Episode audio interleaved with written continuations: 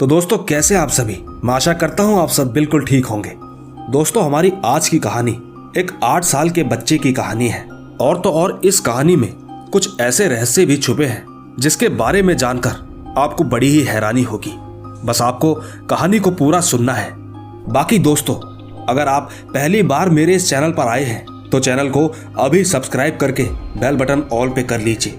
साथ ही दोस्तों, अगर आप चाहते हैं कि मैं आपकी कहानी को अपनी आवाज़ दूँ तो कहानी सुनने के बाद आप मुझे इंस्टाग्राम पर मैसेज कर सकते हैं। मेरी आईडी है महेश आर्या यूट्यूबर कहानी के बाद मैं आपको वहीं मिलूँगा। तो दोस्तों, ज़्यादा देरी ना करते हुए जल्दी से अपने अपने हेडफोन लगाएँ और शुरू हो जाए मेरे यानी महेश के साथ।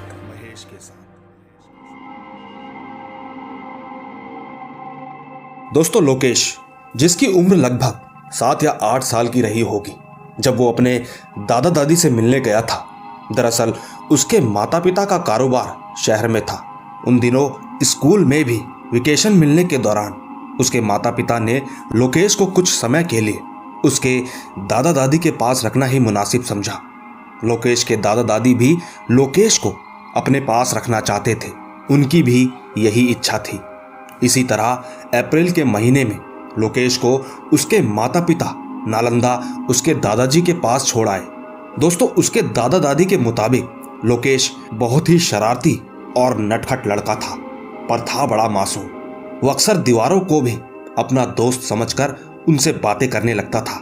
पूरा दिन लोकेश उस घर में उछल कूद करता रहता, पर एक दिन लोकेश खेलता खेलता कुछ ज़्यादा ही दूर चला गया था। दरअसल, लोकेश एक दिन दोपहर के दो या तीन बजे के करीब, जब उसके दादा दादी कमरे में आराम कर रहे थे तब लोकेश घर के पीछे खेलने के लिए निकल गया। लोकेश इस समय घर के पीछे वाले आँगन में खेल रहा था। खेलते खेलते उसका फुटबॉल अपने आप एक तरफ़ जाने लगा। जब लोकेश ने अपनी फुटबॉल को एक तरफ़ जाते हुए देखा तो वो उस फुटबॉल का पीछा करने लगा। ऐसा लग रहा था जैसे किसी एक दिशा में फुटबॉल अपने आप सिर्फ़ हवा के दबाव से जा रहा हो। अब लोकेश इतना मासूम और नन्ना सा बच्चा था, कहा इन सब बातों पर ध्यान देता? वो तो बस उस फुटबॉल को पकड़ने की कोशिश करने लगा। पर लोकेश जितना तेज दौड़ता, वो फुटबॉल उससे कहीं ज़्यादा आगे की ओर भागता। काफ़ी देर तक लगातार भागने के बाद लोकेश अब थक गया था। पर तभी उसने देखा कि वो फुटबॉल अचानक रुक गया है। लोकेश बहुत खुश हुआ और फुटबॉल की तरफ़ भागने लगा। लोकेश उस फुटबॉल के पास पहुँचा ही था। उसने जैसे ही झुककर उसे उठाने की कोशिश की कि तभी उसकी नज़रों ने दो पैरों को देखा। उसने देखा कि एक लंबा सा आदमी उस फुटबॉल पर अपने पैर जमाए खड़ा है। लोकेश को कुछ भी समझ में नहीं आया। लोकेश इससे पहले उससे कुछ कहता कि तभी उस लंबे से आदमी ने बॉल को अपने पैरों से एक दूसरे कोने में मारा। जब लोकेश भागता हुआ उस दूसरे कोने में पहुँचा तो पाया कि इस बार उस दूसरे कोने पर एक औरत खड़ी है, जिसकी आँखें एकदम लाल थी और जीभ काली। नाखून भी काफ़ी बड़े थे। वो धीरे धीरे लोकेश को अपनी तरफ़ आने का इशारा कर रही थी। इसके तुरंत बाद, जैसे ही लोकेश आगे बढ़ा कि तभी उस औरत ने अपने पैरों से मारते हुए फुटबॉल को दूसरे कोने में पहुँचा दिया। लेकिन इस बार लोकेश उस तरफ़ नहीं गया। बस उसने फुटबॉल को उधर जाते हुए देखा। फुटबॉल जब अपनी जगह पर जाकर रुकी तो लोकेश ने देखा कि उस दूसरे कोने में एक बच्चा खड़ा है, जो कि लगभग उसी की उम्र का था। लोकेश ने देखा कि उस बच्चे की आँखों के नीचे काले घेरे हैं और तो और उसकी गर्दन पर कटने के निशान हैं। ये देखकर लोकेश अब थोड़ा डरने लगा था। लोकेश धीरे धीरे पीछे की तरफ़ हटने लगा। लोकेश इतना ज़्यादा घबरा गया था कि वो तुरंत ही वहाँ से भागने लगा। भागते भागते जब उसने पीछे की तरफ़ देखा तो पाया कि वो तीनों एक साथ खड़े उसे अपने पास बुलाते हुए दिखाई दिए। पर लोकेश भागता रहा। उसने आगे मुड़कर जब दोबारा पीछे देखा तो वो तीनों कहीं गायब हो चुके थे। लोकेश भागता हुआ सीधा अपने घर पहुँचा, जहाँ उसके दादा दादी उसकी कब से चिंता में बैठे थे। लोकेश को देखकर दादा दादी ने लोकेश को एकदम डरा और परेशान हालत में घर आते हुए देखा। उसके दादा दादी ने पहले तो लोकेश को थोड़ी डांट लगाई फिर उसके बाद उससे प्यार से पूछा कि इस बार वो आखिर कहाँ चला गया था। उनकी इस बात पर जब लोकेश ने बताया कि जब वो अपने बगीचे में खेल रहा था, तब उसकी गेंद अपने आप पता नहीं कैसे पर एक तरफ़ बढ़े जा रही थी। दोस्तों, लोकेश के दादा दादी को पहले तो लोकेश की बातें बचकानी लगी, लेकिन जब लोकेश ने उस बगीचे और उन तीन लोगों का ज़िक्र किया, तब तो मानो उसके दादा दादी के होश ही उड़ गए। लोकेश के दादा ने तुरंत उसकी टी शर्ट निकाली और ठीक उसकी पीठ को चेक किया। उनका अंदाजन बिल्कुल सही था। लोकेश की पीठ पर एक छोटा सा लाल बिंदु था। उस बिंदु को देखते ही लोकेश के दादा घर से तुरंत निकले और फिर सीधा अपने बड़े भाई को लिए घर में दाखिल हुए। उनके बड़े भाई के मुताबिक उस भूता बगीचे के प्रेतों ने इस पर अपना छाप लगा दिया है, जिससे कि अब धीरे धीरे इस बिंदु का आकार बढ़ने लगेगा। उनके मुताबिक अगर ऐसा हुआ तो फिर लोकेश धीरे धीरे अपना होश खो देगा। और ठीक कुछ ही दिनों में लोकेश की आत्मा उसके शरीर से निकल उठेगी और उन प्रेतों के कैद में हो जाएगी। इसके बाद बड़े काका ने कहा कि लोकेश को एक पानी के ड्रम में रखें, ताकि उसके पीठ का वो छोटा सा बिंदु जल्दी से आकार न ले पाए। लोकेश की दादी ने कुछ ऐसा ही किया। लोकेश उस पानी में तड़पता रहा, लेकिन उसकी दादी ने उसे तब तक बाहर नहीं आने दिया, जब तक उसके दादा नहीं आ गए। थोड़ी ही देर बाद उसके दादा, बड़े दादा और दो पंडित घर में आए। पंडित ने लोकेश को बाहर निकालने को कहा। लोकेश के बाहर आते ही पंडित जी ने कुछ केले के पत्तों से लोकेश के ऊपर छिड़काव किया, जिससे कि लोकेश के शरीर में ऐसी आग लगी कि वो कुछ देर तो तड़पता ही रहा। उसे देखकर ऐसा लग रहा था जैसे मानो किसी ने खोलते हुए पानी के छींटे उसके ऊपर मार दिए हो। पंडित ने लोकेश को उसके बालों से पकड़कर उसे पूजा घर में ले गए। वहाँ पहुंचकर उसे एक आसन पर बिठाया गया। पंडित ने तुरंत ही उसके माथे पर चंदन का टीका लगाया और कुछ मंत्र बुदबुदाए, जिसके बाद ही पंडित ने तुरंत कहा, इस पर उन तीन प्रेतों का साया है। जब लोकेश उस बगीचे में खेल रहा था, तभी बाहर से उन दुष्ट आत्माओं ने लोकेश पर अपनी नज़र लगा ली थी और अब वो इसे अपना शिकार बनाना चाहते हैं। दरअसल वहाँ जो बच्चे का प्रेत है, उसे इसके साथ खेलना पसंद आ गया। और अब ठीक इसकी पीठ पर यह लाल निशान इसकी रूह को उस बगीचे में खींच लेगा। इससे पहले कि ये छोटा सा लाल बिंदु फैलता हुआ इसकी गर्दन तक पहुँचे, हमें इसका इलाज करना पड़ेगा। इसके बाद पंडित ने कुछ मंत्र बुदबुदाए। हाथ कुछ भी ना लगने पर उन्होंने कहा कि इसी शहर में खोड़ी पाकर घाट के पास एक बहुत बड़े महात्मा बैठते हैं। गाँव वालों का मानना है कि पहले से उन प्रेतों को भी उस बगीचे में उन्होंने ही कैद किया था। तो हो सकता है कि इस बार भी वो हमारी मदद कर सके। लेकिन तब तक हमें लोकेश को इसी तरह एक पानी से भरे हुए ड्रम में रखना होगा, ताकि इस बिंदु का आकार तेज़ी से न बढ़ सके।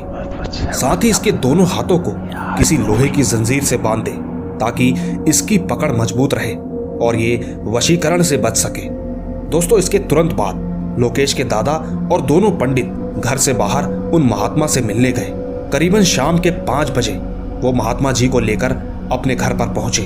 उन महात्मा ने लोकेश के ऊपर हाथ रखते हुए कहा कि इसे कुछ नहीं होगा, बस मैं आप सबसे जो कुछ भी कहूँ, ठीक उसी तरह करिएगा। महात्मा जी ने लोकेश के सर के ऊपर अपने चंदन की लकड़ी को फिराया और कहा कि हमारे पास सिर्फ़ आज रात का समय है। कल सूरज की पहली किरण जैसे ही फूटेगी, उससे पहले हमें इसे बचाना होगा। और ठीक इसकी पीठ पर जो लाल बिंदु है, उसका गोलाकार बनने से पहले लोकेश की आत्मा को सुरक्षित करना होगा। और अगर आज की रात हमसे निकल गई, तब तो लोकेश को बचा पाना परमात्मा के लिए भी मुश्किल हो जाएगा। इसके बाद महात्मा जी ने कहा, हम पहले इसका शुद्धिकरण करेंगे। इसके बाद ही हम इसकी पीठ पर यज्ञ में उपयोगित गंगा जल और मस्कारे का तेल इसकी पीठ पर चढ़ाएँगे, जिससे इसे खुद पर काबू होगा। यानी कि वो आत्माएँ अब से सुबह तक इस पर नियंत्रण नहीं कर पाएँगी। इसके बाद लोकेश को उसी कमरे में ले जाया गया और उससे कहा गया कि चाहे जो कुछ भी हो जाए, पर आज की रात उसे इस कमरे से बाहर नहीं निकलना है। और यदि किसी ने बाहर से आवाज़ देने की कोशिश की तो उसकी आवाज़ का बिल्कुल जवाब नहीं देना है। दोस्तों, लोकेश तो एक छोटा सा बच्चा था। क्या आपको लगता है कि बड़ों की बड़ी बड़ी बातें उसकी समझ में आने वाली थी। लेकिन कहीं ना कहीं आज की रात उसमें हिम्मत आनी ज़रूरी थी। इसी के चलते महात्मा जी ने उसके कमरे के बाहर नमक और मिर्च के मिश्रण को छिड़क दिया और दरवाजे के बाहर चंदन और सौंप का टीका लगा दिया। इसका कारण यह था कि उन आत्माओं को अब दरवाजे से दूरी मिल जाए। दूसरी तरफ़ लोकेश रात के समय इसी तरह अपने कमरे में डरते हुए सोने की कोशिश करने लगा। धीरे धीरे अंधेरा और सन्नाटा होता जा रहा था। वही दूसरी तरफ़ लोकेश के दादाजी, महात्मा और वो पंडित तीनों हवन में लीन थे। रात को लोकेश अपने कमरे में कंबल लपेटे सो रहा था कि तभी अचानक उसे आवाज़ आई। शायद उसे कोई बुला रहा है। लोकेश दौड़ता हुआ दरवाजे की तरफ़ गया। वो जैसे ही दरवाजे तक पहुँचा, वो उस दरवाजे को खोलने ही वाला था कि तभी उसे याद आ गया कि चाहे जो कुछ भी हो जाए, कमरे से बाहर मत जाना। लोकेश पीछे हटता हुआ वापस बेड पर लेट गया। उसके लेटते ही अचानक कमरे की लाइट चली गई, जो कि लोकेश को डराने के लिए काफ़ी थी। लोकेश अब बहुत ज़्यादा डर रहा था। आखिरकार वो एक सात आठ साल का छोटा सा बच्चा ही था। उसने रात के लगभग दो बजे तक उन आवाजों का सामना किया। उसे लगातार कोई बाहर बुला रहा था, पर लोकेश ने दरवाज़ा नहीं खोला। वो चुपचाप कंबल लपेटे, बेड पर लेटा रहा। लेकिन थोड़ी ही देर बाद एक आवाज़ ने उसे अपनी तरफ़ खींच लिया। यह आवाज़ उसके दादाजी की थी। उस आवाज़ को सुनते ही मानो लोकेश की खुशी का ठिकाना ना रहा। लोकेश दौड़ता हुआ दरवाजे की तरफ़ बढ़ा, पर तभी उसकी नज़र एक कटोरे पर पड़ी। उसने देखा कि उस पर रखा नमक लाल हो गया था। महात्मा जी ने लोकेश को पहले ही बता दिया था कि अगर टेबल पर रखे कटोरे का नमक लाल हो जाए तो समझ जाना कि तुम खतरे में हो। और ठीक इन सब चीज़ों से बचने के लिए सबसे सुरक्षित जगह तुम्हारा बिस्तर है। दोस्तों, इसके तुरंत बाद लोकेश चुपचाप आकर अपने बिस्तर पर बैठ गया। लोकेश अब बहुत ज़्यादा डर चुका था। उसे अब थकान भी हो रही थी। आँखें नम होती दिखाई दे रही थी। इसी के चलते उसे कब नींद आ गई, उसे पता ही नहीं चला। अगली सुबह जब उसकी आँखें खुली तो उसके सामने उसके दादा दादी और महात्मा जी बैठे थे, जो कि ठीक उसके चेहरे पर हाथ फेरते हुए कह रहे थे कि कल रात सिर्फ़ तुम्हारी समझदारी के कारण तुम सुरक्षित बच पाए। तुम भले ही मासूम हो, पर बहुत समझदार हो। कल तुम्हारी समझदारी के कारण हम सब बचा पाए तुम्हें। दूसरी तरफ़ उसी शाम लोकेश के माता पिता पहुँचे। तब जाकर महात्मा जी ने अब तक घटा सब उन्हें बताया। उन्होंने कहा कि हर किस्से की एक कहानी होती है। इसकी भी है। ये बगीचा, भूतिया बगीचा, ऐसे ही नहीं कहलाया जाता। मैं बताता हूँ, इस सुंदर से बगीचे का भूतिया बनने की पूरी कहानी। एक बार की बात है, एक परिवार का घर, वो भूतिया बगीचे के पीछे हुआ करता था। उस समय वो बगीचा बड़ा ही सुंदर था। ठीक उन दिनों, लोकेश की उम्र का एक लड़का था, जिसकी मौत लोहे की सिक्कड़ टूटने की वजह से हो गई थी। जब उनके माता पिता को इस बात की खबर लगी, तब उन लोगों ने उस घर के मालिक और बगीचे की देखभाल करने वालों के खिलाफ आरोप लगाया। जब उनके हाथ कोई भी सफलता नहीं लगी, तब कुछ एक हफ़्ते बाद ही वो दोनों पति पत्नी एक झूले से फांसी के फंदे पर लटकते पाए गए। कोई नहीं समझ पाया कि ये उनका कत्ल था या उन्होंने आत्महत्या की थी। इसके बाद ही जो भी उस बगीचे में जाता है, उसे उन तीनों की आत्मा दिखती है। कुछ समय बाद जब सब कुछ ठीक हुआ तो एक बार दो बच्चे झूला झूल रहे थे। थोड़ी देर बाद झूला झूलते झूलते न जाने कब उनकी जंजीर टूटी, उन्हें पता ही नहीं चला। उस वक्त उनका सर ज़मीन पर लगने की वजह से उनकी भी मौत हो गई थी। इसी तरह उस बगीचे में अजीब अजीब सी चीज़ें होने लगी, जिसके बाद से ही वो बगीचा भूतिया कहलाया जाने लगा। देर सवेर, काफ़ी समय बाद, जब शायद एक छोटा और मासूम लोकेश पीछे खेल रहा था, उसी वक्त उन प्रेतों ने उसे अपना शिकार बनाने के लिए उस बगीचे तक दौड़ाया और मौका पाते ही उसकी पीठ पर लाल बिंदु का निशान कर दिया, जो कि एक रात में पूरे शरीर पर फैल जाता, जिसके बाद इसकी आत्मा उन प्रेतों के कैद में होती। खैर, अब भगवान के आशीर्वाद से सब कुछ ठीक है। तो दोस्तों, देखा आपने, ये थी लोकेश की कहानी। बड़ा अजीब लगता है ये सुनकर, जब कोई बच्चा इन सब चीज़ों की चपेट में आ जाता है। पर फ़िलहाल लोकेश बिल्कुल ठीक है। वैसे आपको ये कहानी कैसी लगी? नीचे कमेंट में ज़रूर बताइएगा। बाकी मैं मिलूँगा आपको ऐसी ही रोमांच भरी रहस्यमयी कहानी के साथ। तब तक आप अपना और अपने परिवार का ख्याल रखें। चलता हूँ। Bye bye